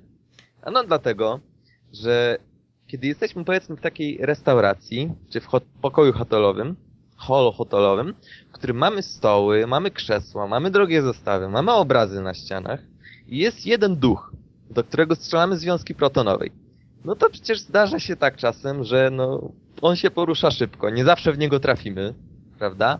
Czasem przejedziemy po ścianie albo po czymś innym yy, i po prostu po każdej akcji każde pomieszczenie jest zdewastowane. To jest małe powiedzone, że po prostu to jest zdewastowane. Jest, jest w opłakanym stanie. I generalnie mamy wrażenie, dobra, to my jesteśmy tymi dobrymi. I to my robimy, łapiemy duchy i, i tak dalej. I wszyscy są szczęśliwi, ale straty, jakie oni pozostawiają. Zresztą yy, właśnie mi się przypomniało, że na dobrą sprawę, w momencie, kiedy coś zniszczymy, to w lewym górnym rogu yy, pokazuje się nam cena tego przedmiotu. Czyli po prostu czasem jakaś droga rzeźba, 10 tysięcy dolarów, nie? Jakieś tam coś tam, kanapa, 100, ty- 100 dolarów i tak dalej, także, także Przypominacie, tutaj ten, ten przypominacie motyw... sobie w filmie, jak e, złapali tego ducha w restauracji hotelowej i wychodzą, tam wszystko zdemolowane. Rachunek prześlemy pocztą. No, czy coś w tym rodzaju. I właśnie ten sam hotel jest w grze. W tym samym miejscu łapiemy tego zielonego ducha i po prostu to nawet nie jest tak, że ty chcesz niszczyć te przedmioty. To samo z siebie wychodzi. Akcja jest po prostu kosztowna. No, no i tyle. Także nawet, nawet y, bohaterowie toczyli zabawne dialogi związane z tym i po prostu Igon, czyli ten okularnik, taki naukowiec raczej, y, wymieniał, że no, uszkodzone obrazy, jakieś tam zniszczone, zniszczone ściany, y, zastawy, stoły, meble i prawdopodobnie pomniejsze uszkodzenia konstrukcji budynków. Także naprawdę no my jesteśmy tymi dobrymi, ale powodujemy ogromne szkody. I jeszcze jedną rzecz, jaką chciałem wspomnieć o, I to jest fajne. uszkodzaniu, się, uszkodzaniu się otoczenia. No rozmawiam, niemal wszystko, co jest w grze, można zniszczyć. Także to jest świetne. Jakieś meble, półki, wszystko, wszystko. Natomiast y, bardzo duże wrażenie wywarł na mnie poziom w bibliotece, który bodajże także znajdziemy na filmie, ale on jest wyjątkowy dlatego, że mamy całe półki z książkami i na tych, y, na tych półkach są całe setki książek. I na dobre, y, bardzo ciekawe jest to, że każdą książkę można, y, każda książka to jest osobny obiekt, który podlega, podlega prawom fizyki, który można na przykład strącić, który można zniszczyć, wtedy pięknie się rozsypuje na wszystkie kartki. A teraz wyobraźcie sobie, że jest wąski korytarz, właśnie z takimi półkami na ścianach i jest duch, który się szybko przemieszcza. No to prostu książki lecą, kartki lecą. Także wszystko jest zdewastowane. I to jest naprawdę piękne. Setki książek, które, które po prostu każdy z nich jest osobnym obiektem. Więc wszystko jest zniszczalne. Yy, Mhm. Natomiast co do rozgrywki rzeczy, które są bezsensowne, bo jest jedna taka rzecz, skok. On generalnie nie ma żadnego, nie ma żadnego związku, nie ma żadnego w ogóle zastosowania w grze. I, no i nie, nie wiem, po prostu po dziś dzień nie wiem, nie wiem po co on w ogóle został zrobiony. A skakanie tak, po stołach? y, Nie, nie, nic nie ma. To jest raczej mm, na takiej bazie, że mm, porusz, poruszamy się tylko, mm, powiem tak, jeśli jest, y, są małe schodki na, pla, na półmetrową platformę, to nie możemy z tej półmetrowej platformy zeskoczyć, tylko musimy wejść po schodkach. Czyli jest dużo niewidzialnych ścian, innymi słowy. W ten Mhm. sposób. Także skok jest tutaj zupełnie niepotrzebny. Nie ma takich momentów, w których musimy skakać nad przepaściami i tak dalej. To nie. To zupełnie nie. Yy, Natomiast nie podobają mi się, no skoro już tak mówię o gameplayu, nie podobają mi się animacje bohaterów, którzy upadają, bo po prostu jak bohater upada, upada jak worek ziemniaków i to wygląda jakby był martwy, a nie, nie, jakby, nie jakby mu się coś stało.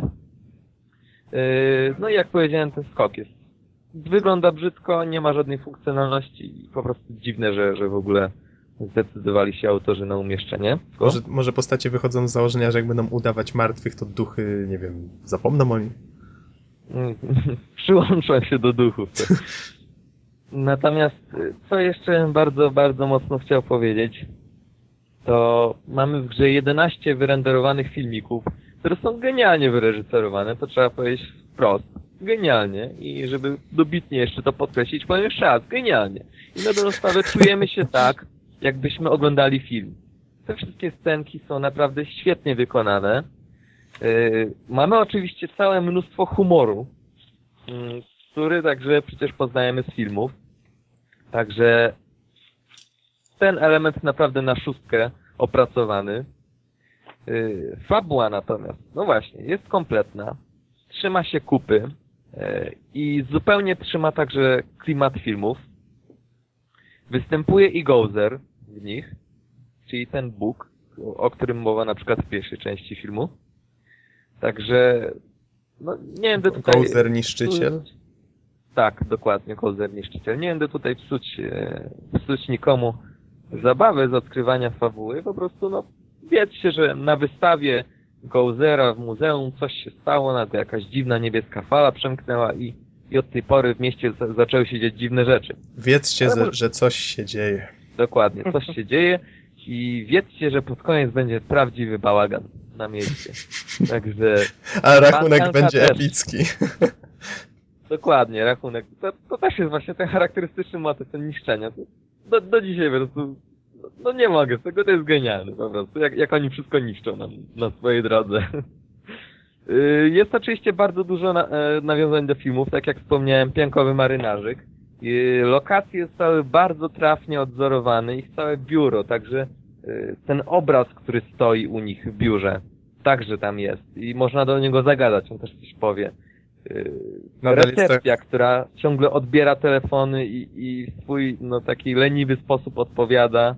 Y, Wszystkie jakby tam to piętro wyżej, mm, także hotel, także biblioteka, to wszystkie lokacje, które mamy w filmie, mm, one zostały świetnie odzorowane w grze i naprawdę budzą respekt, bo no po prostu to widać, że naprawdę twórcy włożyli wiele wysiłków w to, żeby to wyglądało tak, jak wyglądało na filmie i, i Mhm. faktycznie tak wygląda, także czujemy się tak, jak mówię, tak jakbyśmy oglądali film i jednocześnie brali w nim udział, także to jest naprawdę świetnie wykonane. Mamy także mnóstwo smaczków, nawiązań do filmów, z tym, że no, no niestety ja filmy oglądałem oczywiście po kilka razy, pewnie, że dwa, trzy razy, ale przynajmniej parę lat temu, więc no niestety nie jestem w stanie teraz rozpoznać wszystkich smaczków, aczkolwiek już, już po prostu po oglądaniu na YouTubie fragmentów filmu i przypomnieniu sobie fragmentów gameplayu, faktycznie tych nawiązań jest bardzo dużo. Tak jak powiedziałem, dosłownie wszystko jest wyjaśnione w grze. Yy, Za pomocą PKE Metera możemy wszystko zeskanować i odczytać sobie dokładną dokumentację. Tak jak powiedziałem, niestety nie mam dokumentacji marynarzyka piankowego. Yy, Natomiast też bardzo fajny jest fakt, że mm, bohaterowie komentują na żywo fabułę i rozwój, w ten sposób tłumacząc nam, dlaczego coś się dzieje tak, a nie inaczej. I w ten sposób dosłownie wszystko to, co jest jakby nietypowe, też zostaje wytłumaczone, więc yy, cała kwestia tych uniwersum pogromców duchów jest mocno dopracowana. To nie jest tak, że tam się może wszystko wydarzyć. To wszystko podlega pewnym zasadom i te zasady są no, mocno opracowane, mocno dopracowane i po prostu my wszystko wie, wiemy, co się dzieje i wiemy, dlaczego tak się dzieje. Mhm. Tylko, że bohaterowie gdzieś tam potem swoje wnioski wysnuwają. Yy, Grę się przechodzi, ja przeszedłem ją mniej więcej w 3 dni. I to, to nie, nie była jakaś bardzo intensywna gra. Tak, tak średnio. W każdym razie, no nie mam tutaj dokładnie rozpisek yy, godzin, ale tak 3 dni gry i, i po wszystkim. Co mogę powiedzieć drogą podsumowania? No na pewno jest to gra, która bardzo, to bardzo mocno nawiązuje do filmu i robi to świetnie. Mamy aktorów z filmu, z filmu mamy wiele, y, wiele postaci z filmu, y, mamy wiele nawiązań do filmu, y, oczywiście piankowego marynarzyka. No Hell i yeah. fabuła, Mówisz to która jest, no, on jest taki genialny. No właśnie, to trzeba zawsze podkreślać, że jest piankowy marynarzyk. Y, No i poza tym, mm, oprócz tych nawiązań, to przecież w końcu czujemy się tak jak pogromca duchów. Jak ten właśnie filmowy pogromca duchów, y, mamy okazję poskanować coś, mądrze powyglądać i, i faktycznie to wszystko ma sens. Y, Łapanie duchów to prawdziwy fan. Y, Także autorzy zaskakują, mm, zaskakują nas i myślę, kurczę, to jest fajna gra, bardzo fajna gra, bardzo dobra.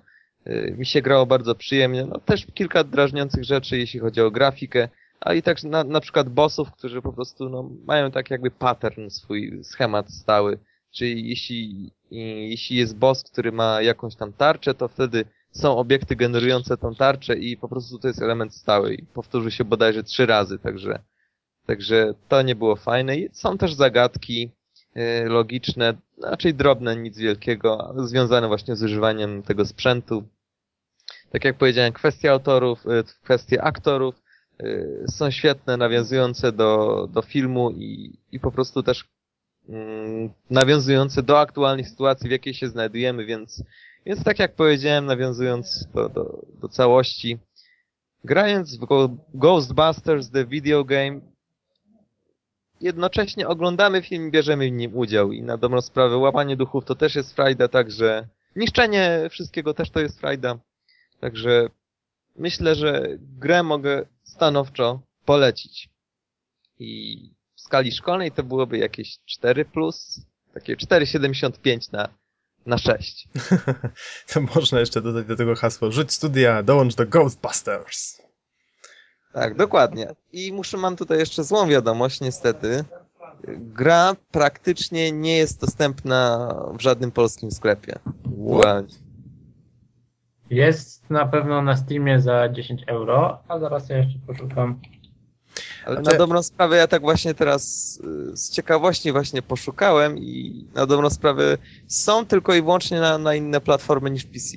Mhm. To Ale na PC będziesz, raczej niewiele znajdziemy. Aczkolwiek ja mogę się mylić, mogę coś przeoczyć. Jak Norbert no będzie tak to szukał- wygląda.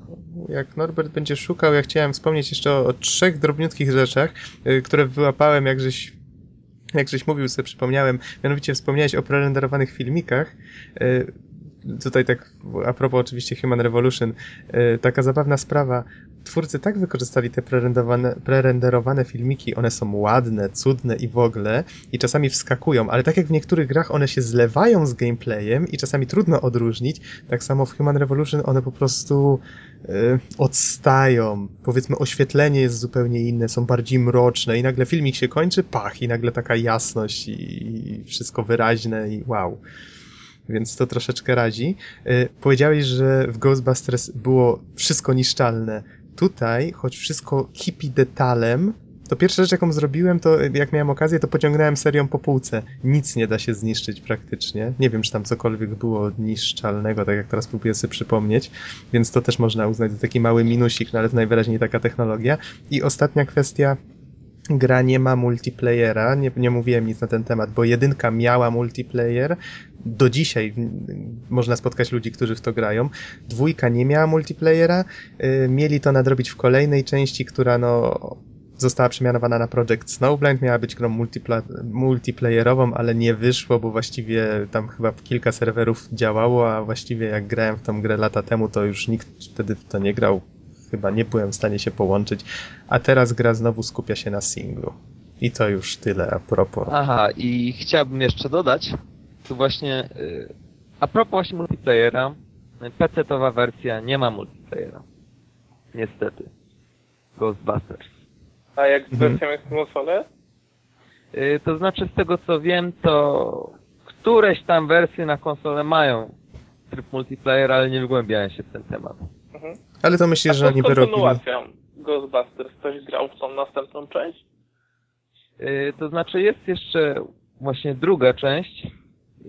Muszę się z nią- zapoznać, na pewno, ale pierwsze co zrobię, co myślę, poczuwam się do takiego obowiązku, to obejrzeć pierwszy i drugi film. nie Jeszcze raz. przypadkiem? Słucham? Bo już nie wiem, nie widziałeś? Widziałem, ale tyle lat temu, że już niewiele z nich pamiętam. To, to ja już wiem, kiedy obejrzymy te filmy. O, właśnie. Idealnie. Maraton, panowie, maraton. Już niedługo. B- Będzie Bardzo kolejny dwa pady convention. Dokładnie.